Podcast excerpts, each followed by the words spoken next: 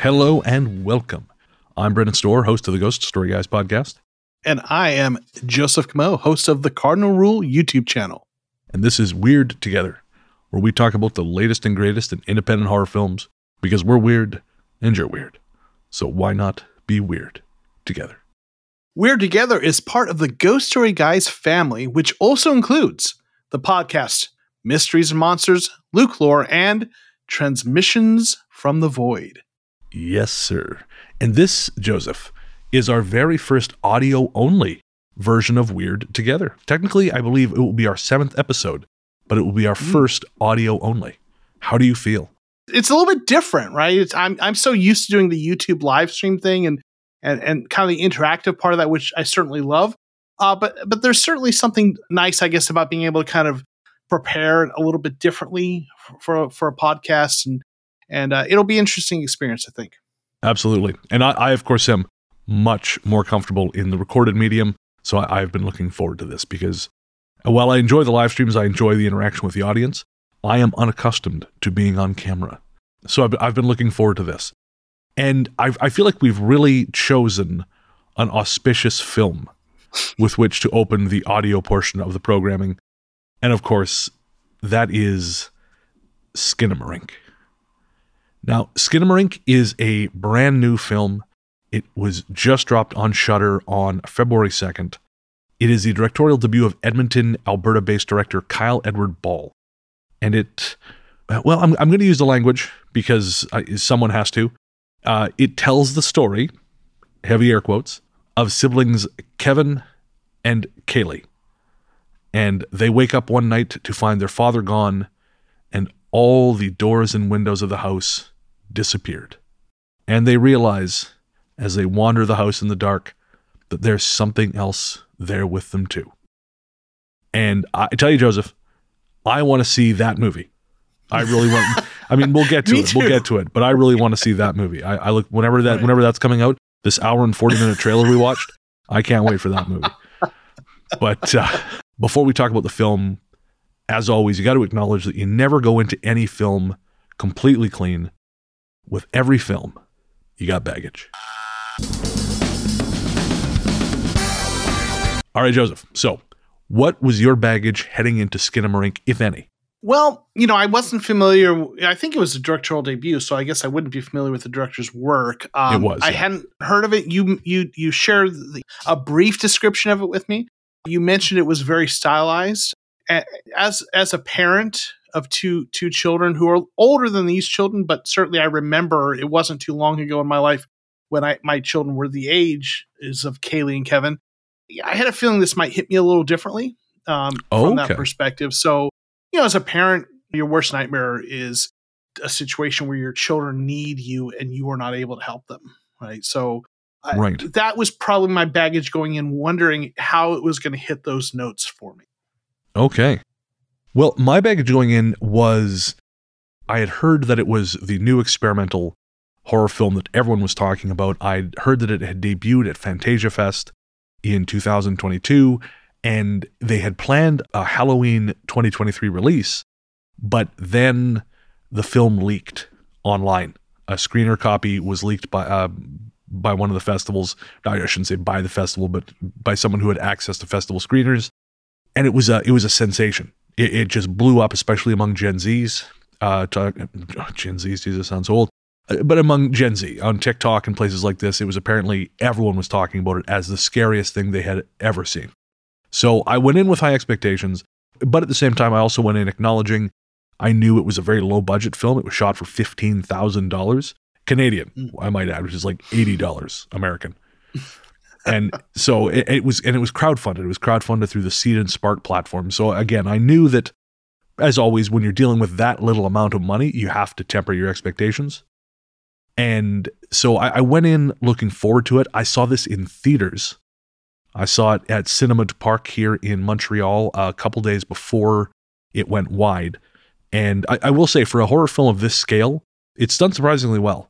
I mean, I think it's, as we talk right now, I think it sits around $2 million gross, which, again, given the outlay, and they probably didn't spend a ton of marketing, that's a, that's a success.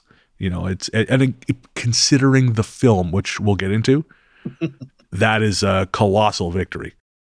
And so, as we've alluded to, there is there's a lot to talk about with Skinamarink, which is perhaps surprising given it's a film where not much happens.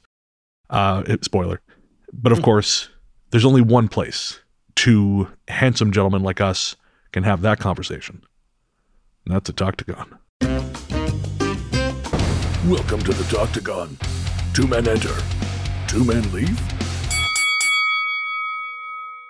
All right, Joseph, here we are. We're in the Toctagon. Right. The, f- the film crafted by one of my Canadian countrymen, Kyle Edward Ball, from the city of Edmonton, which is a surprisingly nice city. You know, Alberta is a kind of a conservative province. Uh, We like to say it's our Texas, and Edmonton is like our Austin. Uh, Okay. Maybe not not as cool, but it's still a, it's Right. Edmonton's a surprisingly cool city. Uh, I quite like it there. And had I not ended up in Montreal, Edmonton was a real possibility. But I digress. Why don't you get us started with some of your thoughts on Skinamarink? right off the bat, there's sort of the stylized thing, right? It's sort of that you described it as an experimental film, and I, I think that's a good way to describe it. And it really seems like they're trying to emulate the 16 millimeter retro kind of style, and you can probably articulate what that is better than I can. And I think I, you know I had mentioned something that to you, and you you indicated that it was not actually filmed on 16 millimeter. So when I looked at it more closely, I watched just because I'm anal retentive like this. I started watching the the artifacts on on the film, like the little scratches you you think you see, you know, in in, in 60 millimeter film, and I noticed that they started repeating in a pattern. I was like, oh, okay, there there is an effect that has been applied. There's just these little like I saw this one little shape, almost like a circle crescent thing that just popped up on this one side every 30 seconds to a minute with some other shapes and and, just you know so like they had this overlay that gives it that look and it just kept repeating and then at, then at one point i saw that it like it flipped and that thing was on the other side but it was the same shape so you know if you're not looking for that you're not going to catch that but because i you know i was looking for it. So so you can tell they th- it was very intentional to achieve that look right?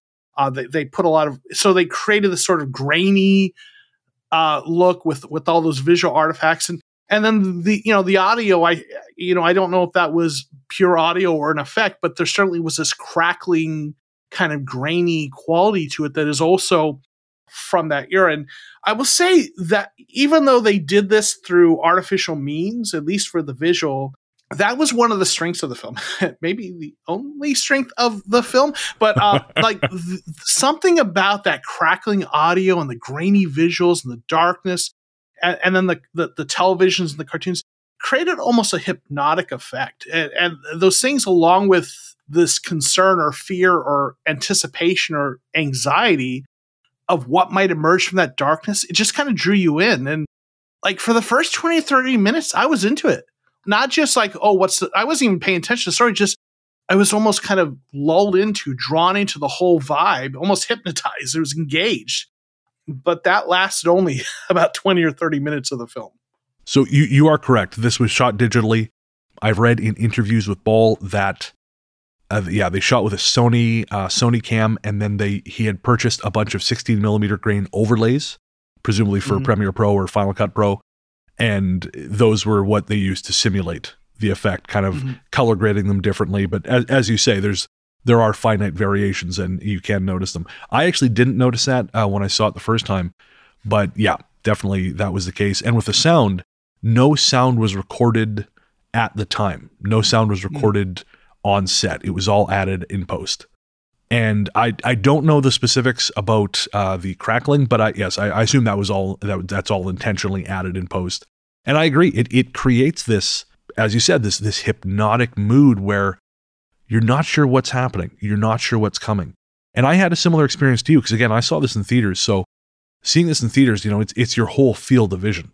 Hmm. And I wa- I was, for me, it was about the same point, about 20, 30 minutes in, where my thought was, oh shit, this is going to be the whole movie. right A- And I'm not unfamiliar with experimental horror films. I mean, I- you, I very much doubt you've seen Reflections of Evil. nope Okay, so Reflections of Evil is a film by a guy named Damon Packard. Uh, I think it was his first feature, but I could be wrong. It is fucking nuts. Hmm. J- to not put too fine a point on it, it's insane. It is like living in someone's anxiety attack for two hours and 15 minutes. It, it's impossible for me to describe to you, but this mentally, I, I'm going to say, I, I believe he is a mentally disturbed man, inherited half a million dollars from a, a dead relative and created this absolutely bonkers uh, odyssey and pressed something like 20,000 DVDs and mailed them all over Hollywood and gave them to homeless people to give away and left them around. And it's just this insane, this insane. In in some ways, it's not it's not all that different. I mean, he's sort of emulating the '70s, and Ball is emulating the '70s. Uh, even though the film is set in 1995, he said he intentionally chose a 70s aesthetic. And the difference is there is there is kind of a narrative through line to Reflections of Evil, even though it's insane. And I suppose there is too to um to Skinamarink, but it's so fragmented. Yeah. It, it's it just it takes narrative and just kind of shines it through a, a like a prism. And it, it becomes it just yeah fragments into all these different pieces. And and really you never are seeing uh, very rarely are you ever directly looking at anything. You're you're Yeah. looking at a corner of the ceiling. You're looking at a, a, a fra- like a fragment of the ground. You're looking at a, a shaft of light. And yeah I, I again I, at about 20 minutes i thought to myself oh shit this is 100 minutes and this is all it's going to be. Which is not to say there weren't things i appreciated about it but uh, there was a sinking feeling and that t- 20 30 minute limit his trial run for this was a, a short called heck because uh, kyle ball cut his teeth on these uh, pardon me on his youtube channel called uh, bite-sized nightmares where he would make little short films based on descriptions of his listeners or his viewers nightmares Hmm. and uh, yeah the proof of concept was one of these called heck which runs exactly i believe like 28 minutes and 40 seconds. And sometimes this happens. Sometimes you'll see a filmmaker will make a, a short and it's really successful and then they're hired to make a full-length version of that. And the the central idea doesn't always hold up you know like uh, like smile uh, parker finn's smile which was a massive hit for paramount last year. I liked it. It's fine. But apparently the short is great. Uh, expanded to full length, I felt not as good. Again, it- you know, the, they're laughing all the way to the bank, so what the fuck do I know? But it, it, I felt it suffered for the full runtime. So yeah, you and I were in uh, the similar boat, and I, I don't know about you, I fell asleep multiple times in the theater, and I snored, Joseph. This was not a proud moment. Yeah, I did not fall asleep, but I it, it struggled to keep my attention. I mean, I you know I watched it one set through, made my notes, but yeah, you know when you talk about that, like when I when I when I was watching this, I and I thought about what was going on. I put I made this note. There's this term that I came across in what I do professionally in terms of like as an academic, uh, that I just it just it flashed to me that this term really described what was going on here and the term is methodological fetishism. Uh, okay. and you can probably figure what the roughly what the word or what the phrase means. It's a term used in research to describe a situation in which, in research sense, the research methods are being prioritized over the data analysis and findings. Well, in this context, it felt like the film the filmmaker was so enamored with his stylized approach that he the art form of the of the sounds and the visuals and, and the camera angles were so front and center that he didn't give appropriate attention to things like pacing and story and narrative.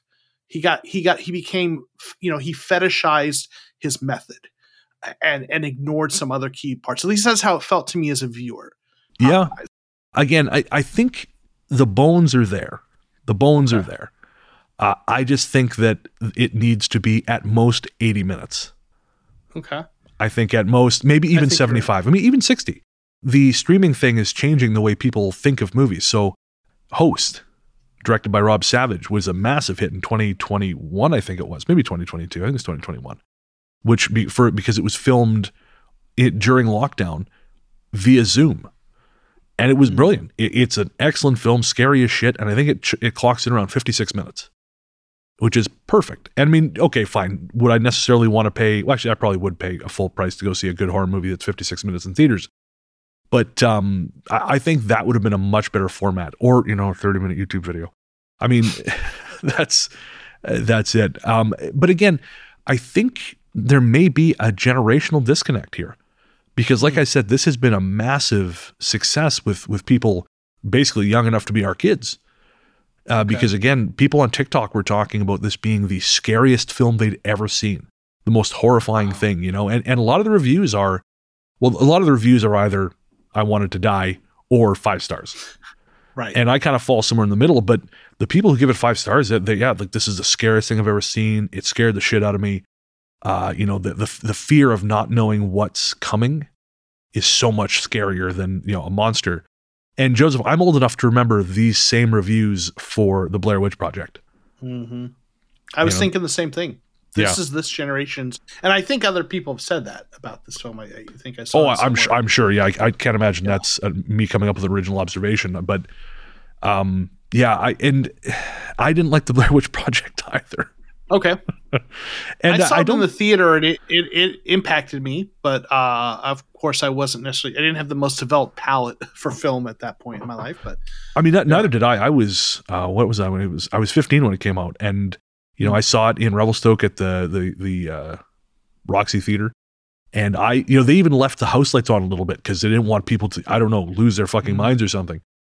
And I just, I don't know, it it it was cool, but it it didn't frighten me, and I kind of felt that way about Skinamarink. The only times I was really frightened. I mean, there was a, the obvious jump scares, you know, the famous tel- uh, children's telephone toy, which i- everyone's been talking about and has kind of become the piece of kind of key art from the film. You know, and for those, it's like a Fisher Price telephone, you know, with a smiley face on it. everyone and- had that when they were from our generation Exactly. when they were Yeah. a kid. And and Ball talks about that in an interview. He said that he wrote it into the script and he thought to himself, okay, Jesus, now I got to find one of these things. And his mom said, well, you know, you used to play with one when you were a kid. There's one downstairs. It, it just, it was in a tote. So it, it all worked out very well. Um, Nice. because the film was shot in Ball's childhood home. oh, okay, interesting. Yeah. And uh, that may partially, I think, not entirely, because I think it was an intentional choice from the get go. I think it was part of the, the DNA of the film, but partially explains some of the shots because he was saying in an interview that the film is set in 95 and his parents' home has been modernized since then. So the, there are portions of it that look 90s, Mm. but much of it looks much more modern. For example, the kitchen, he said if they were going to shoot the kitchen, they had to underlight it because the kitchen is too modern to to pass for the 90s.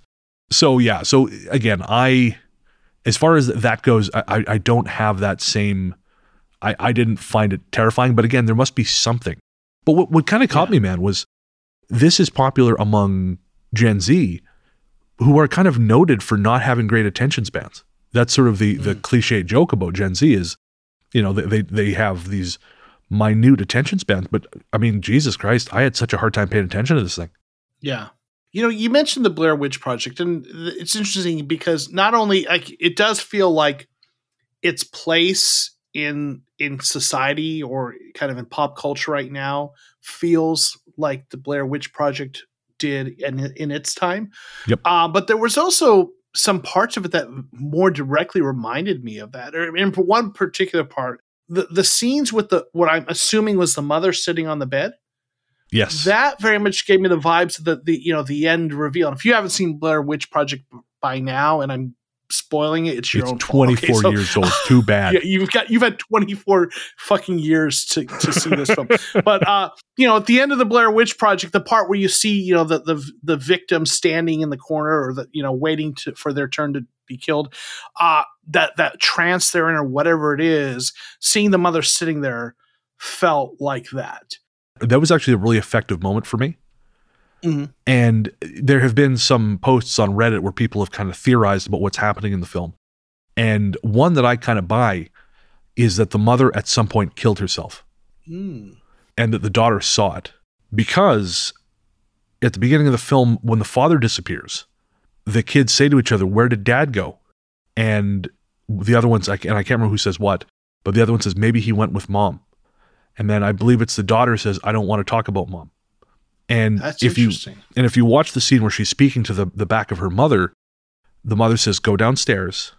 And then the next sound sounds like bones snapping, Hmm. like cracking.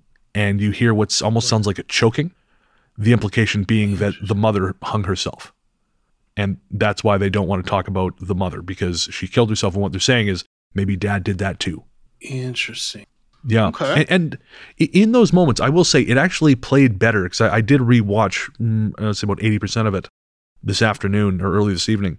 And I actually think it plays better at home because Okay. I, you know, I, I think there's something about the isolating nature of it. This, that idea of being a small child, totally alone, hmm and yeah, because your your parental figure, the person you rely on, they're not there. And I'm sure this is something you can speak to much more, like having kids and thinking about that. But it is effective in establishing atmosphere. You know, this idea that the light of the television is the only place that's safe, Right. Right. and you hear noises and you don't know what they are. Uh, and, and there was something that Ball said in in an interview. He said that the most common nightmare people would write to him about for his bite-sized nightmare channels or channel is one people would describe as remembering from their childhood, which was, and he said it was always the same. I'm between the ages of six and 10. I'm in my house. My parents are dead or missing or incapacitated. There's a monster or a threat of some sort, and I have to deal with it. That kept coming up. So, what, do you think about that as someone, again, with both with kids and with your, your background? Yeah, no, that makes sense. I mean, that that seems like a type of thing that that people would would have as a nightmare as a child. You know, how dependent you are on your parents. For me, I think what what resonates with me is the you know the inverse of that, right? Is being the parent and imagining my children in that situation. I mean, you know, I know this is very morbid, but like, you know, one of my worst nightmares is that I pass and my kids are here and I'm with them and no one else is here and they're left. What do we do, right? you know, and I know it's a very morbid thing to think about, but like that's like the nightmare, right? Or or Sure. they're in a situation where they need my help and I'm not there, as I mentioned before, and can only imagine how traumatizing that would be. You know, because when you're a child, you know, you're not like us, and you haven't been. Hopefully, uh, sadly, many children do have very rough, uh, you know, circumstances very early, but you haven't been as jaded or as beat up by the world as we adults have. Right. And if you are a child who's been fortunate enough not to be immersed in trauma right from early ages, you still have this feeling of safety and security with your parents and that mommy and daddy will fix things, whatever it is, and they can fix things. And to be a child and lose that, that just feels like the most terrifying thing. And, you know, I'm, I'm not a psychologist, but I have to wonder how much of those nightmares come maybe are rooted in many traumas from those periods in our lives when we start to realize that our parents can't protect us from everything. I, you know, I don't know, but that makes sense why that would be resonant with people. Yeah, and I wonder if there's any kind of correlation between that fear and the modern child rearing environment where you have both parents working. You know, maybe uh, again, I don't know the data. I could be totally because obviously I don't have kids. I had a vasectomy to make sure I don't have kids. But you know, I, I so I don't know if that's true. But I wonder if if there is a, maybe a greater sense of instability with young people from a certain era because during that time their parents weren't able to be around. You know, because again, the economic situation was such there wasn't a parent at home. You know, you were working. Yeah, I mean, you know, they when I was, I, they used to use the term latchkey children. You know, when I was Sure. when I was a Yep. kid, and I, you know, go home from school, parents are still at work, and you, you know, have a key to the house, and you get in the house, and you're there. And um, I kind of grew up that way, and yeah, I could see that. I remember when I was a kid, I, this one of my one of my most memorable nightmares was I was at my grandparents' house. My grandparents' house was always like a safe place for me. Uh, I mean, there were spooky parts of it, but um, you know, I always I loved going there. And in the dream, I'm upstairs, and my my relatives, my like my grandparents, my aunt and my uncle, and my mom and my dad, they all want to play a game, and I'm I'm totally enthused about this because this was not something that would ever happen. And so they said, okay, well, you go downstairs and get the game, and we'll like come back up, we'll play it with you. And so I run downstairs, I get the game, and when I come back up, the light has shifted, and they're not them anymore. They're in, in some ways they're similar to what Kaylee sees uh, before she disappears, where there is a face and it's all kind of it's it's the person, but it's not really them anymore. They're almost like they're like a zombie, like a kind of a featureless zombie. And I, I remember that. So it, it is, yeah. I guess everyone has their version of that. So we we're talking about how this reminded us of the Blair Witch. Yes. There's another film actually though that this reminded me of. And it's a little it's actually going even further back. Oh, okay. There were some things about this film that reminded me of the 1983 film Twilight Zone the movie. Oh, interesting. Yeah. So- yeah. Do you remember have you seen the film? I The have. Twilight Zone film? Yep. Okay. So, you know, there's if if you're familiar with the film, it's got different segments, right? And the segment I'm referring to is the one with the boy who can sort of control reality. He can wish Yeah, things into existence, okay? And if you've seen it, there's a scene, and you might know where I'm going with this, where his sister is in a room watching cartoons by herself, and you just see her from the back at first. And you know, the boy is talking to the woman who the adult woman who is kind of there to kind of make sure he's okay. If you've know if you've seen the film, you know the story. And and they just kind of pass by the sister, and he's like, well, no, he just kind of leads them on, and and then they, then they switch the camera, and you see her, and as it zooms out, you see that she's sitting there watching the cartoons, and she has no mouth Yes. and and the idea is he made her mouth go away because she used to call him a monster or something like that. So the combination of, the the kind of the vintage obscure cartoons they use in this film and the television, the lighting, and if you remember, there's actually a there's there's a line that the disembodied voice says later. The creepy voice says, "She said she wanted to see her mom, so I took her mouth away." Says that about Kaylee Yeah. like so the combination of that line the cartoons and the strobing lighting um just all reminded me and i don't know if it's an intentional homage to that film in any way but it reminded me of that just popped in my mind that that scene from from that twilight zone film Well, I think it's significant that that that the Twilight Zone film and Skinamarink and another film, Poltergeist, all yeah. have these heavy uses of of this television imagery of people of children being bathed in the light of the television. And uh, I was I think it was Slash Film who made the connection to Poltergeist, so I, I can't claim to have, have made that for myself, but they said that for Carol Anne, you know, Carol Anne liked to watch TV and just like the little girl in Twilight Zone, and just like the kids in this. And it got me thinking, you know, for Kyle Edward Ball, who's I, I think he's younger than you and I are. I believe he's in his late twenties, early thirties, I think at the most. But we are really the last generation for whom the television was the only connection to the outside world. You know, I remember being awake late at night, and again, everyone's in bed, and you're. For me, it wasn't the thought of oh, there's people, there's a monster in the house. It was just that you know, there's no one around. There's no. I'm the only person awake and the TV was a constant stream of other people. It was a connection. And I think again for for kids now, I think that that is represented by social media. You know, that is their sense of like connection. But for me, again, you know, being I'm, I'll be 40 here next month. Uh, when I when I hurt my when I was kind of dealing with plantar fasciitis last year, I found my I was laid up quite a bit, and how I connected when I couldn't sleep. For me, it was still the television. I, I watched at li- the live news from Al Jazeera, you know, because over in Qatar it was the middle of the morning, and it was like, okay, there's people who are awake, and that made me feel Yeah. connected to the world. And so again, it it's that that television as escape, which again I think is very indicative of that era, and something that I, I have to say I feel like he captured well, whether or not it was an intentional homage to Twilight Zone the movie and Poltergeist or not. I, I think that's something the film did very very well. yeah there, there's something about those cartoons and that and, and that dynamic thing about that's also just very lonely and unsettling as well you know Oh And yeah, I- well the cartoons in the film were all public domain. They're pre nineteen fifties. That, that worked because it like I obviously they did that in part at least for a budget, but but it also man, damn if it didn't set the tone, right? Those cartoons were really the right tone for that. It sort of disconnected you from time from from a time because he said that uh, in an interview he said you know what he would in a perfect world they would have been watching The Lion King or Mm, okay. uh, Homeward Bound because that would have been the stuff. That, but I think in a way that that would have been too familiar.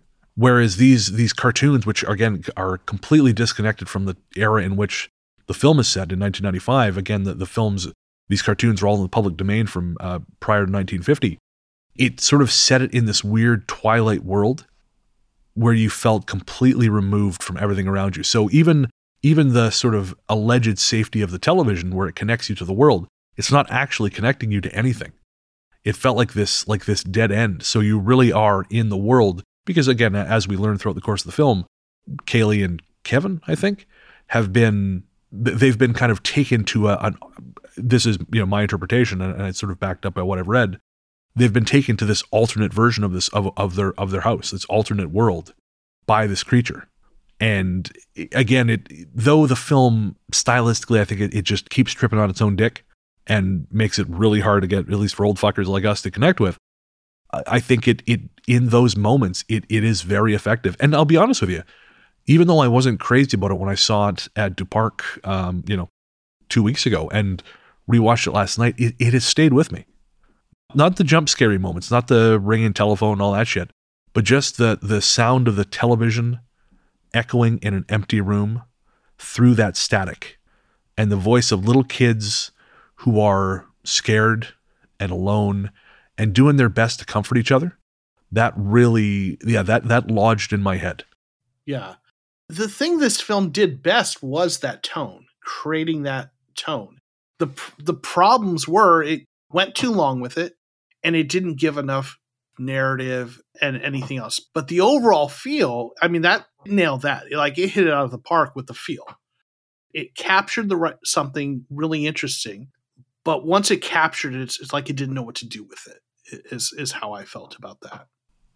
Yeah, it, I was thinking about about where Ball goes from here because when you have a, a breakout success like this, like again, two million dollars is not a huge amount of money, but again, relative to what it cost, it is usually you hear right away that the filmmaker has been signed to something else. You know, typically that happens. Whereas with Ball, I haven't heard that yet.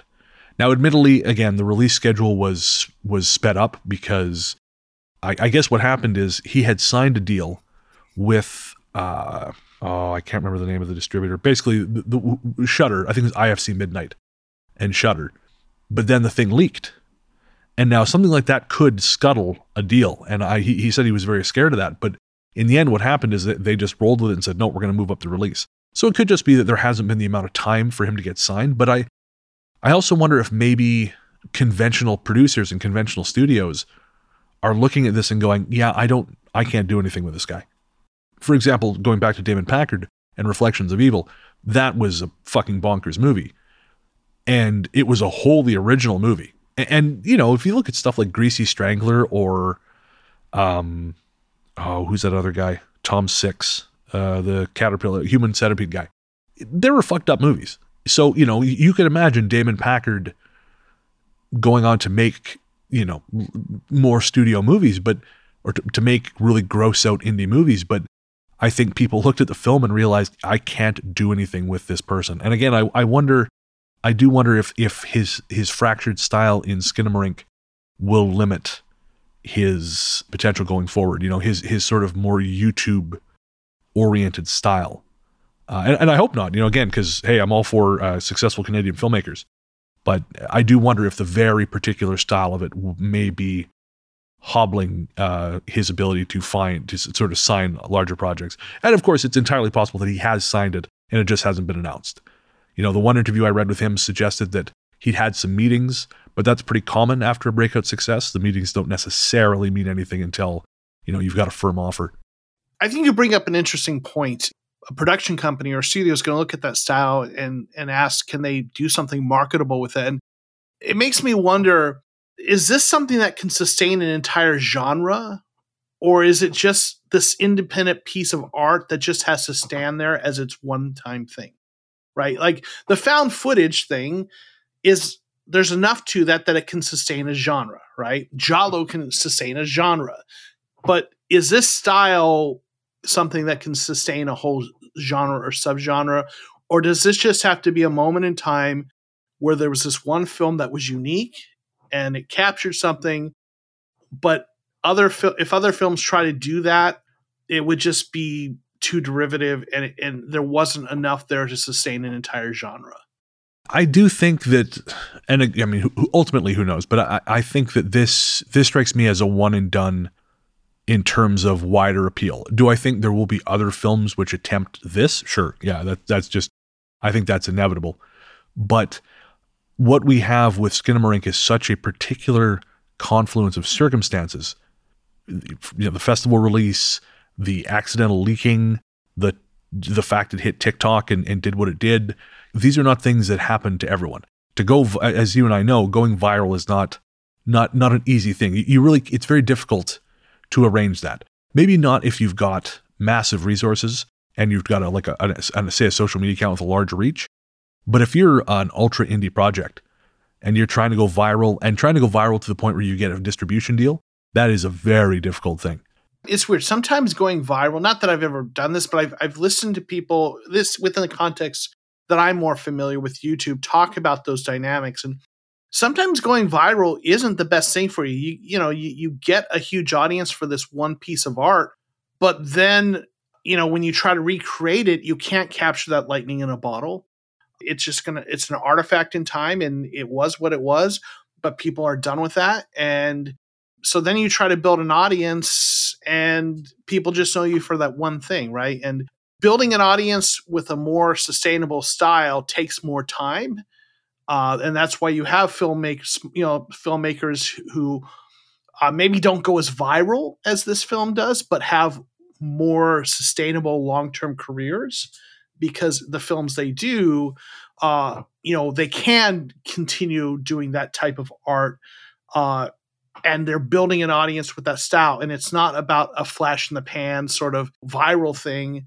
I wonder how many of the the people who've seen this film are actually people who are going to repeatedly watch indie films and how much are people or that just kind of this thing caught their attention just like you know blair witch project caught people's attention you know decades ago yeah it, i was i was thinking that myself i was thinking about blair witch actually because Blair Witch was a colossal success, you know, grossed 100, 100 plus million dollars on a budget, an initial production budget at least of, I want to say about 30,000, thereabouts, something like that.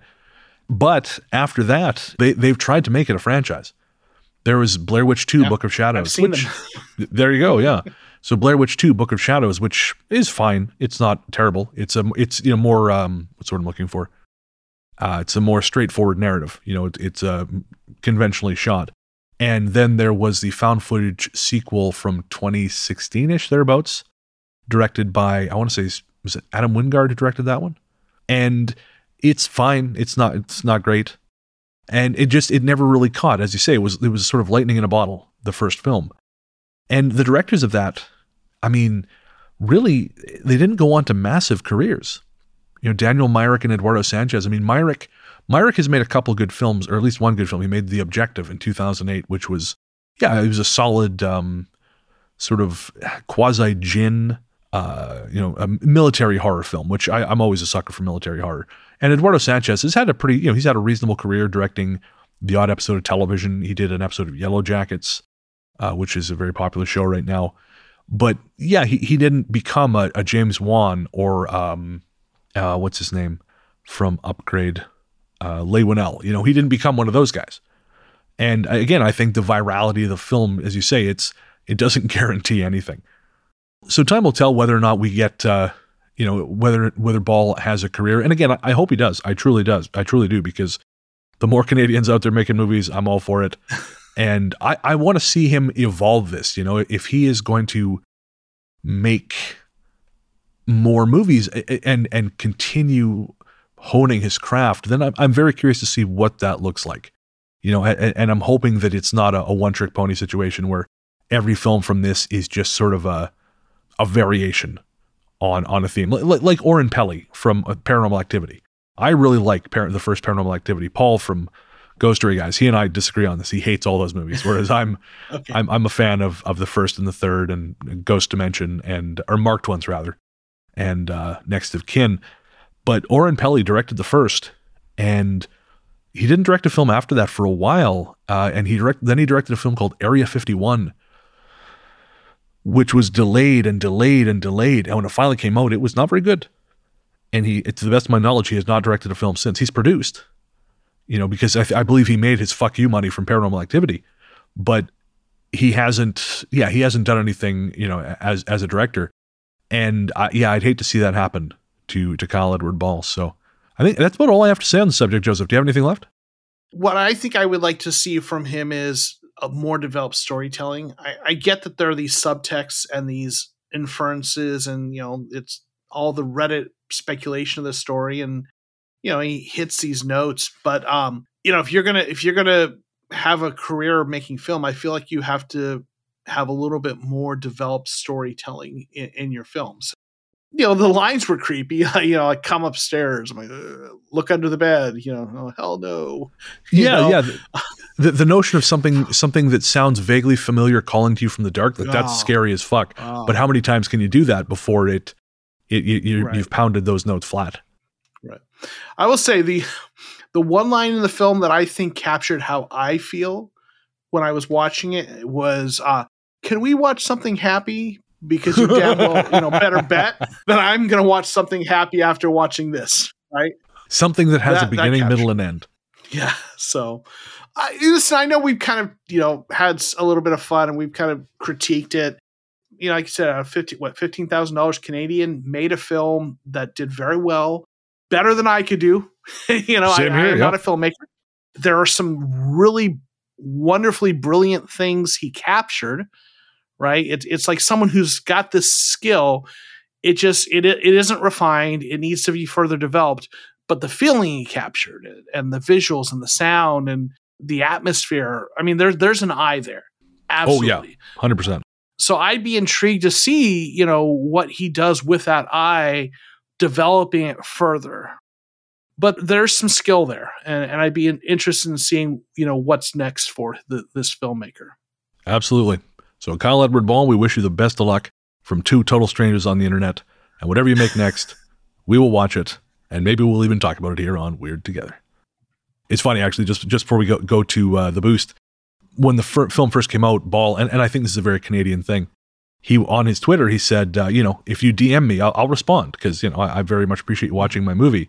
Because as Canadians, we cannot possibly envision success and of course the film is a is a massive success uh, within its sphere and he very quickly realized no I, I cannot possibly write to all of you i'm very sorry and it was kind of cute uh, because you know on you know the ghost story guy scale i'm that guy i want to write back to everyone and then you realize no i cannot do this and he's dealing with a, a much larger scale than that so again I, I think that to me it means he's a good he sounds like a good dude Yeah. all right. Well, that has been our take on Skinamarink. Before we head out, I'd like to take a quick minute for something we call the boost.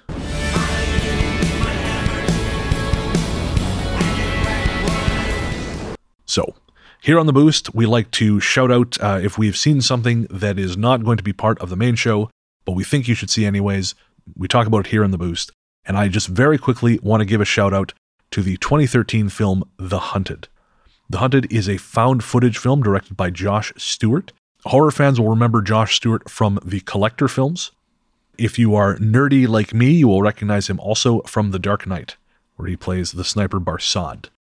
But The Hunted is I thought it was actually a Bigfoot movie. It is not, but it's it's a found footage film about two hunters who head out into the woods to uh, film a, a a hunting YouTube show essentially, and they end up being chased by something that challenges their understanding of the world. And it's um it yeah it's a nice tight ninety minutes. I think it's streaming for free on Tubi. Oh no, pardon me. I, I paid to rent it, but I'm sure down in the states it's streaming for free on Tubi or Pluto or something. Uh, but even for four bucks, five bucks, it's worth your time. It's it's it's just a solid found footage flick. And as I have said on the show before, I really like those. You know, last time on the boost I talked about Landlocked and uh, In a Stranger's House, and this is this is a bigger budgeted than both of those, probably several times the budget of those combined. But again, those had budgets not all that far removed from Skinamarink. So, yes, that is The Hunted. Again, 2013, directed by Josh Stewart. And you'll be able to rent that pretty much everywhere. You get your movies online. And as we always say, folks, please don't pirate independent movies. Just don't do it. Every dollar you spend on an independent movie is a vote for more independent movies. If you're going to pirate something, which, you know, we just generally don't recommend you do, pirate big budget shit like Marvel. Every dollar you take from independent producers hurts their ability to make their next film. So don't be that guy. All right, Joseph, where can everyone find you online? You can find me on Twitter at JOKOMO13. And you can also find me on YouTube at the Cardinal Rule and uh, in Search of Ghosts and whatever other channel I'm starting this week. Perfect. I'm largely the truth on Twitter and Instagram. As I've mentioned, I host the Ghost Story Guys podcast, Book of the Dead, and Transmissions from the Void. You'll find links to all our shows in the show notes. Our theme music is Rest in Peace from the album Music from Big Beige by the Revenants. You can find more from them at nightharvestrecordings.com or by searching for the Revenants wherever you get your music. We don't have a show email address or anything like that set up yet. We're going to be working on that in the next few days. But for the meantime, if you do want to get in touch, social media is the way to go. And well, I guess that's going to do it. I think so. Until next time, remember, we're weird. And you're weird. So why not be weird together? Catch you next time, folks.